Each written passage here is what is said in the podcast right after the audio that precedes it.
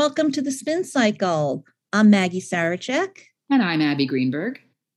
And together we are the Anxiety Sisters.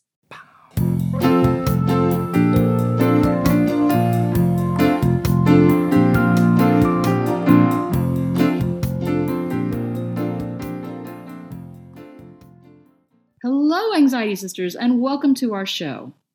So many of you have written to us about your struggle to heal from trauma that we thought we should spend some time talking about this topic on the show. Today's guest is Stephanie Foo, a writer and radio producer, most recently for This American Life on NPR. Her work has aired on Snap Judgment, Reply All, 99% Invisible, and Radiolab. A noted speaker and instructor, she has taught at Columbia University and has spoken at venues from Sundance Film Festival to the Missouri Department of Mental Health. Her new book, which is absolutely fantastic, is What My Bones Know, a memoir about healing from complex trauma. And we are so happy Stephanie has agreed to join us to talk about some very difficult topics. Hi, Stephanie. Welcome to the show. Hi, thanks so much for having me today. Before we start, we should say that we're going to be talking about what might be some very triggering subjects for some of our listeners. But instead of doing a traditional trigger warning, I thought that maybe I would read the author's note from the beginning of Stephanie's book because it really is the warmest and kindest trigger warning I've ever heard. nice so it says For my fellow complex PTSD darlings, I know that trauma books can be triggering and painful to read. I've struggled through a number of them myself but I felt that it was necessary for me to share my abusive childhood in order for the reader to understand where I'm coming from. I won't judge you if at any point you need to skip ahead a little bit, and I'd like to promise you this, even if it is a bit of a spoiler. This book has a happy ending. Was it triggering for you to write the book? I mean, at, at times, I think it was slightly triggering.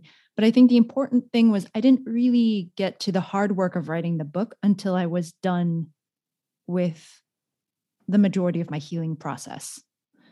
So I uh, was diagnosed in the beginning of 2018 with complex PTSD.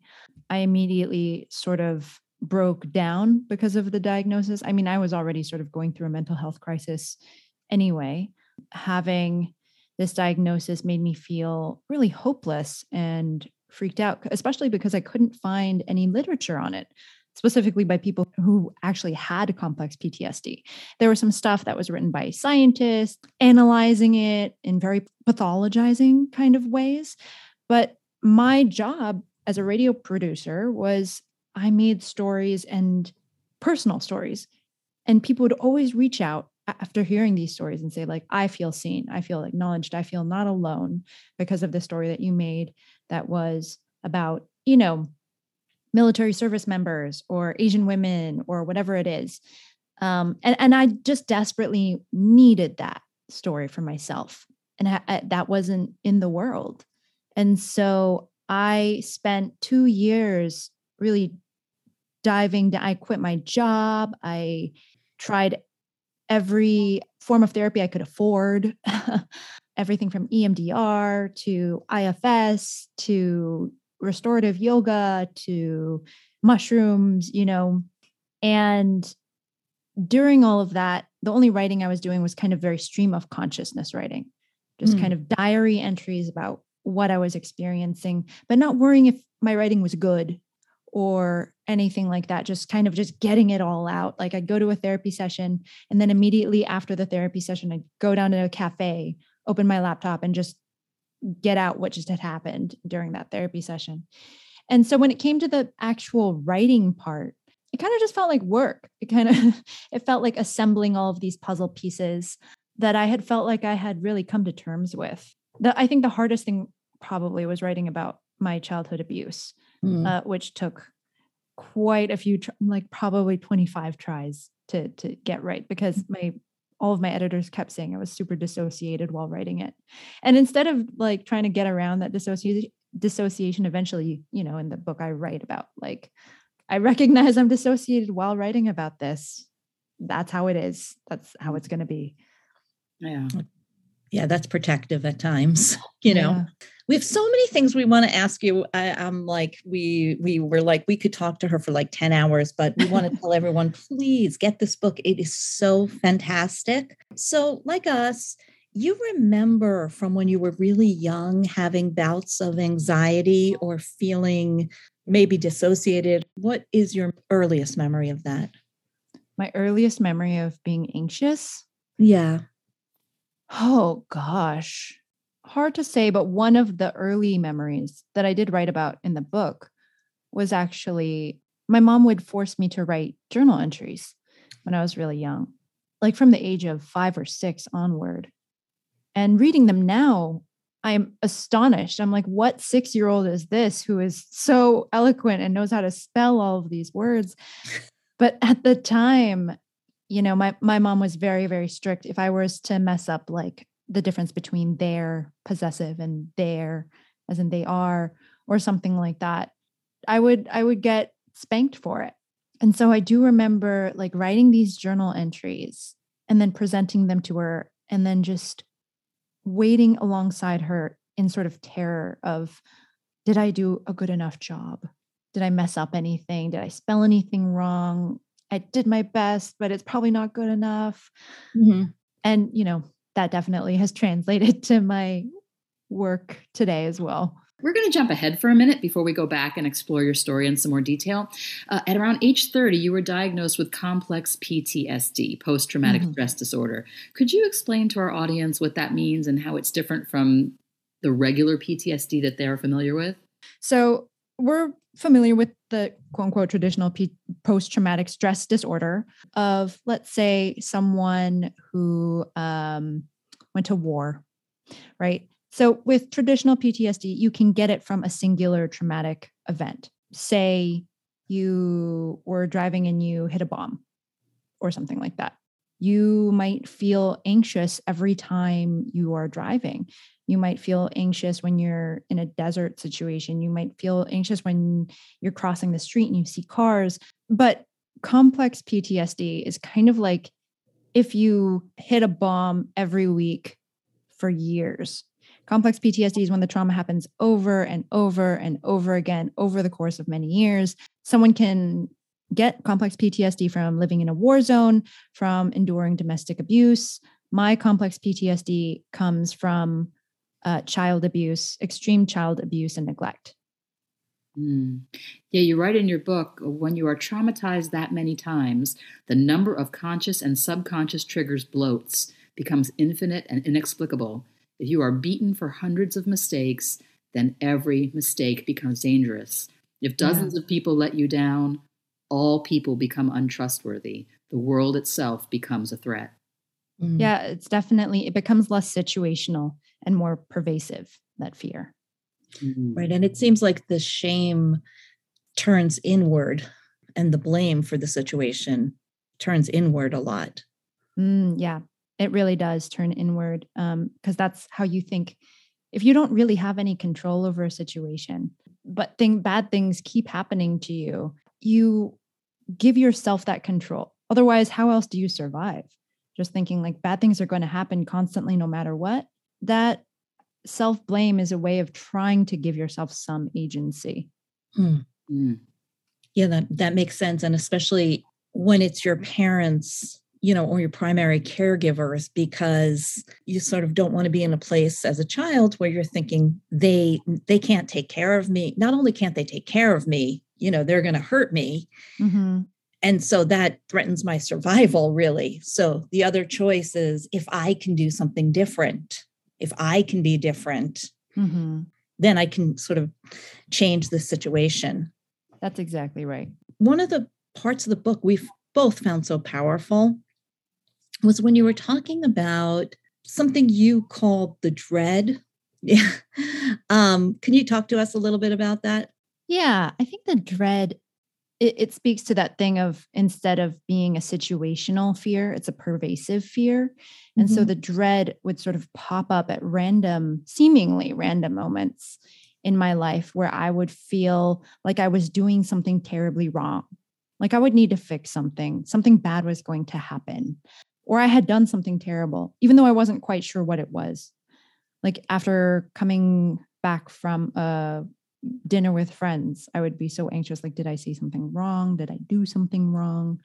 I think for me, the dread was very centered around other people. I think it often is with complex PTSD because complex PTSD is is more more often than not trauma surrounding people. It's when people let you down, when people have hurt you because when else are you going to just freakishly like get hit by so much trauma in such a short period of time, you know, usually it's people who have let you down. And so we might have some trouble in relationships, always thinking that we've let other people down, that we're doing something wrong, that we're going to be punished. So I wasn't really conscious of what the dread was initially. I've I've become more attuned to that as time has gone on. But it's it was just like a looming sense of dread.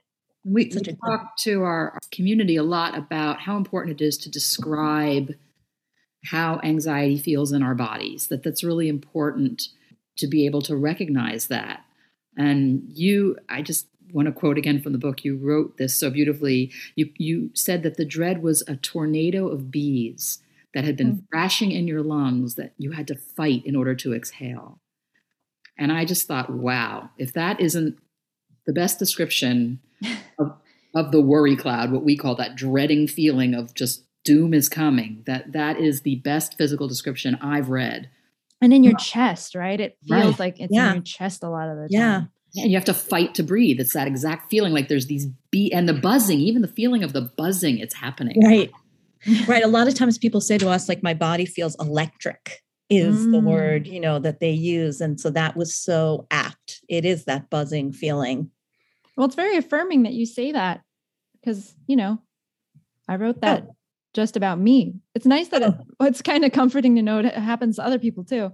Oh that gosh. buzzy, the bee feeling. Oh yeah. And I just say like so much of what you wrote you know you're you're unique and such a talented writer but so much of what you wrote you know spoke to us both about our own struggles with various aspects of mental health but also what we hear from people constantly. Like so many pieces resonated and and um you know i was constantly just stopping and rereading sections because of that. Yes. Thank you. When you received your diagnosis, you initially felt hopeless because mm-hmm. I think of the idea that CPTSD results in some sort of a, a toxic personality, or you, yeah. you worried that the trauma was so baked into your brain that mm-hmm. it somehow corrupted your whole personality. Can can you talk about this because a lot of our community members have shared similar worries? Right, especially with all the brain research out there, kind of saying, "Oh, your brain has changed you know yeah. in childhood or or if you're in you know prolonged stress and and so it can I, I understood how it could feel discouraging we'd love to hear your thoughts about that well i think one of the really problematic things i think it's slightly better now but in 2018 when when i was first diagnosed just googling complex ptsd there were so many really pathologizing symptoms that were described on the internet just like um aggressive but unable to tolerate aggression from others, burdensome, hard to take care of, emotionally unstable.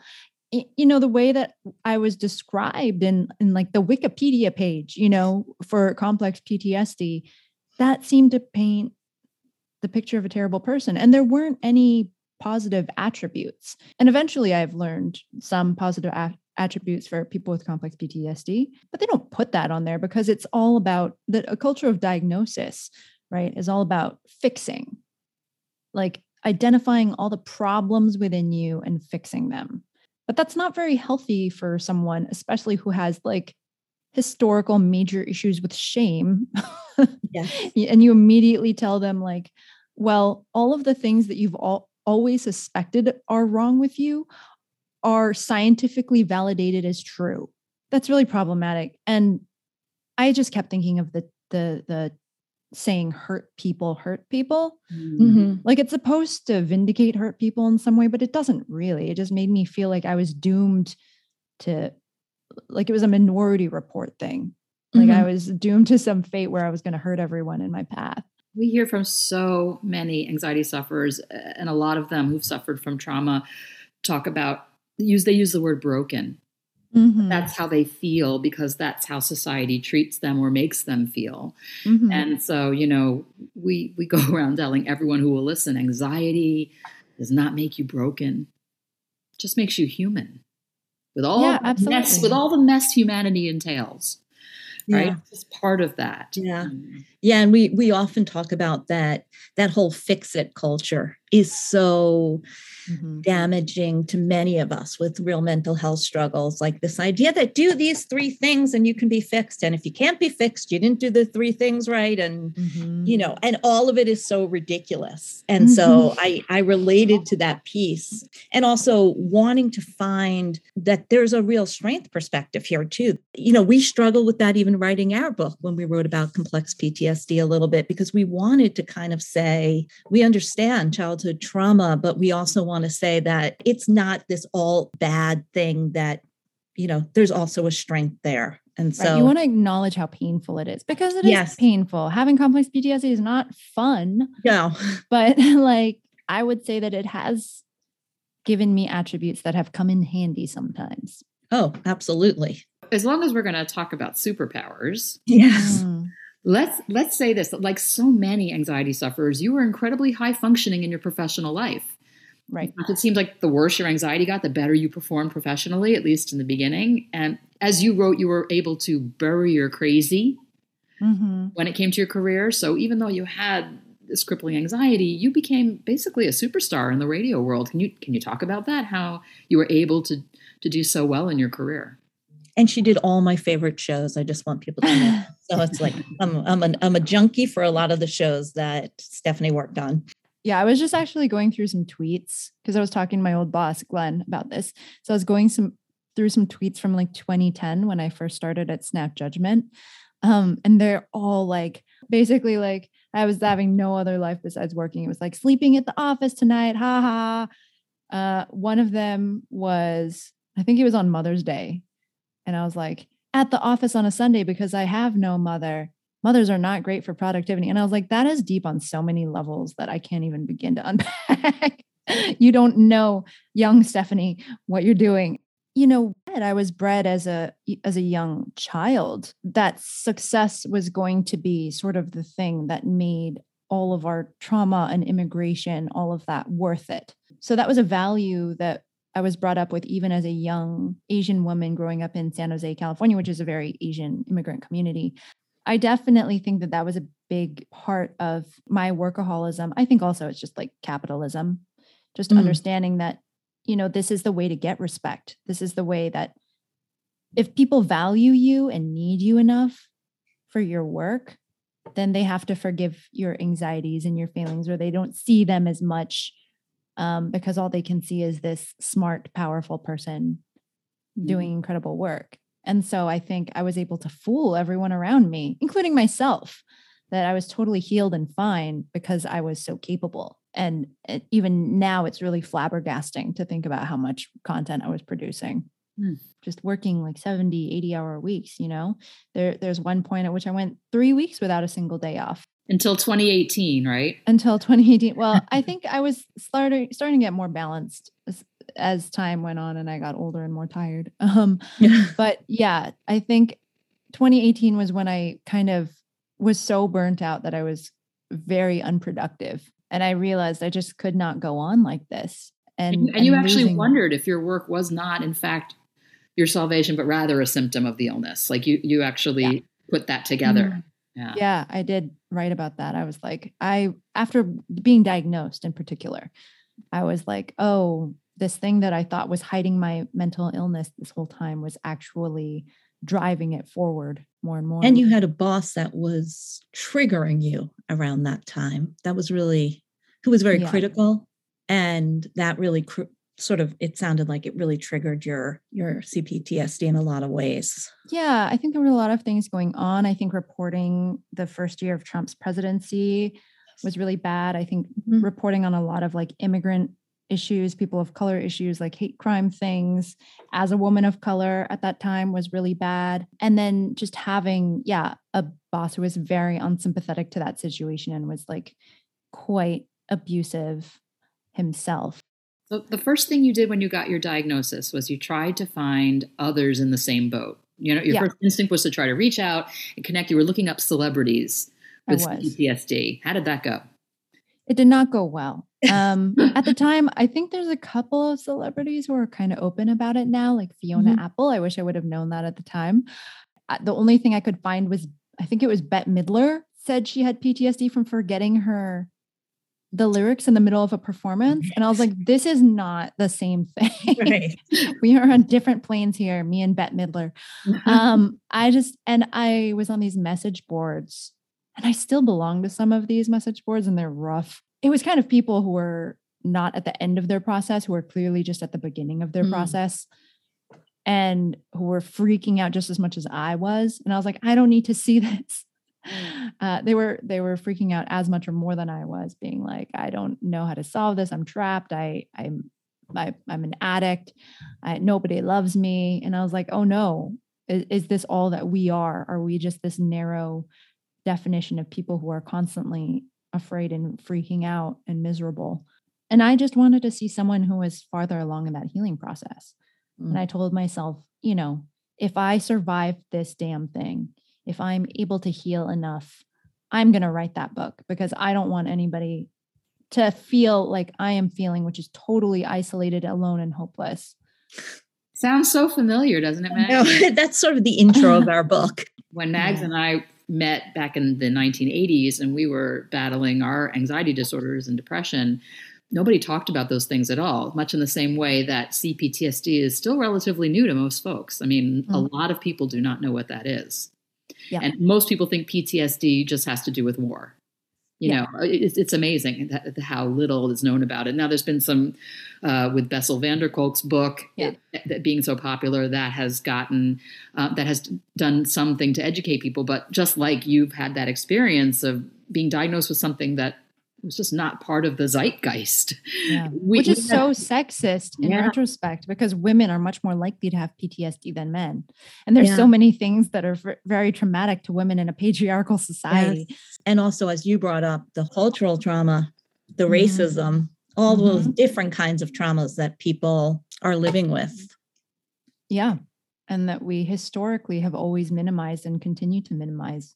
Stephanie, I'm fascinated with neuroscience. Anybody who's listened to the show knows that that's my my big thing that I love. I was wondering if you could just talk a little bit about the impact of childhood trauma on the brain. Right. So I'm not like a I am no expert. I did not go to school for neuroscience. So my understanding is probably slightly um, superficial, but I do know that childhood trauma does affect the brain's development and actually different forms of childhood trauma affect different parts of the brain. Also, depending on when you were traumatized as a child, that can also affect the amount of change that happens. For, let's say, people who were sexually assaulted, the uh, receptors in their brain that can register touch can often be underdeveloped or changed. Um, same for children who underwent a lot of verbal abuse. The part of their brains that processes auditory feedback can be sort of shrunken. A lot of times, our uh, amygdala can be overactive. Mm-hmm. Our default mode network can be overactive, mm-hmm. uh, which amygdala is generally associated with uh, feeling fear. People with PTSD can often have sort of shrunken prefrontal cortices, and you know the prefrontal cortex is often associated with logic reasoning um, self-control. But you know what's really surprising in researching this book is i learned that people who have complex ptsd actually when in moments of immense stress their prefrontal cortices are actually much more active than your average person without complex PTSD. They're hyperactive. And it's what it kind of means essentially is that we're really good at dissociating. So, in moments when people would actually be having a panic response and freaking out, our prefrontal cortex goes hyper online and makes us super rational and calm in in a crisis. Mm-hmm. For years, we've we've sort of described people with trauma as people with shrunken prefrontal cortices who are just simply less logical and simply less able to control their emotions. Whereas now we're questioning that, right? Mm-hmm. And mm-hmm. saying, huh, in some ways, this has been an evolutionary advantage depending on your situation. Absolutely. Yeah. And we've been using the word dissociation a lot for those of you who are not quite sure what that means. We, Mags and I, often refer to it as floating. Mm. because of the sensation of kind of not being connected to your own body. Uh, for me, when I dissociate, I go above myself and I can kind of look down and see what's doing. Um, mm. It's different for everybody, but uh, in the clinical literature, they often refer to it as depersonalization, sometimes derealization. But just to clarify that, because I know we've been using that term a bit. Mm-hmm. What does it feel like to you, dissociation? My well, my therapist always says that I go flat, mm. and I'm just like, uh huh. And and I think some sometimes people say that I seem like sort of almost bitchy when I dissociate because I just have a I I, ha- I develop a resting bitch face, and my voice just goes very monotone. I just kind of become hyper focused in mm-hmm. some ways, and I don't I stop feeling feelings. One of the many, many wonderful things about your book is the excellent argument you make for not going it alone. And mm-hmm. that's our main point as well that healing is not a solo project. Yeah. So, what do you recommend for CPTSD sufferers as first steps in the process? Maybe someone who's newly diagnosed. First steps for me definitely would be like get a therapist. You cannot do this on your own. And like try and find somebody who is who specializes in trauma or complex ptsd unfortunately that's kind of harder than it sounds but yes. i think like really dedicate your time and energy to it. I think the other thing that was really helpful was really trying to take some mindfulness classes mm. very early on. Restorative yoga was really helpful. Um, just finding a mindfulness practice. It doesn't need to be yoga. It doesn't need to be meditation. If meditation is not working for you, it doesn't need to be breathing. Some people really respond well to walking or going swimming in cold water. If there's something that can sort of get you in your body and out of your head and into the present, you want to shut off your default mode network, your DMN, mm-hmm. which is this part in your brain that questions and ruminates and over analyzes everything. And truly, the way to short circuit your DMN is to really be focusing with a lot of attention on what's happening in the present, just because the brain science is such that you can't do both at the same time.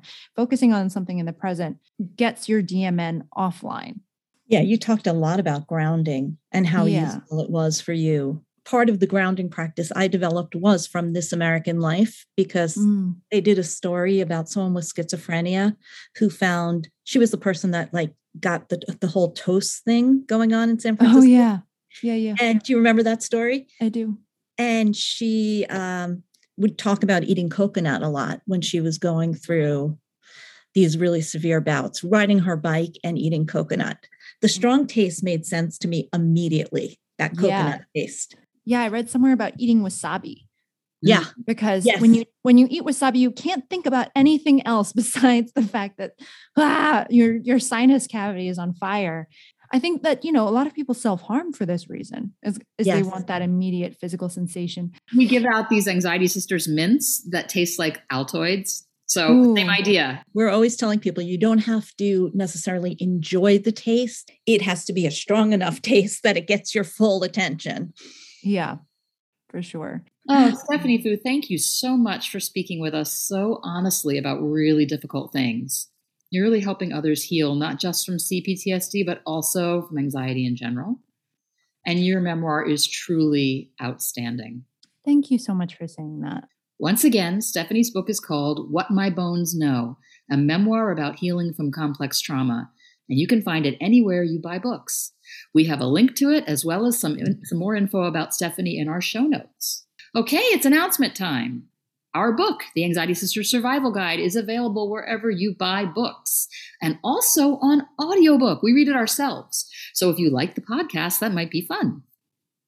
Oh, and if you can, if you like our book, please leave us a review wherever you buy books, um, whether that's Amazon or Barnes and Noble or wherever you buy books.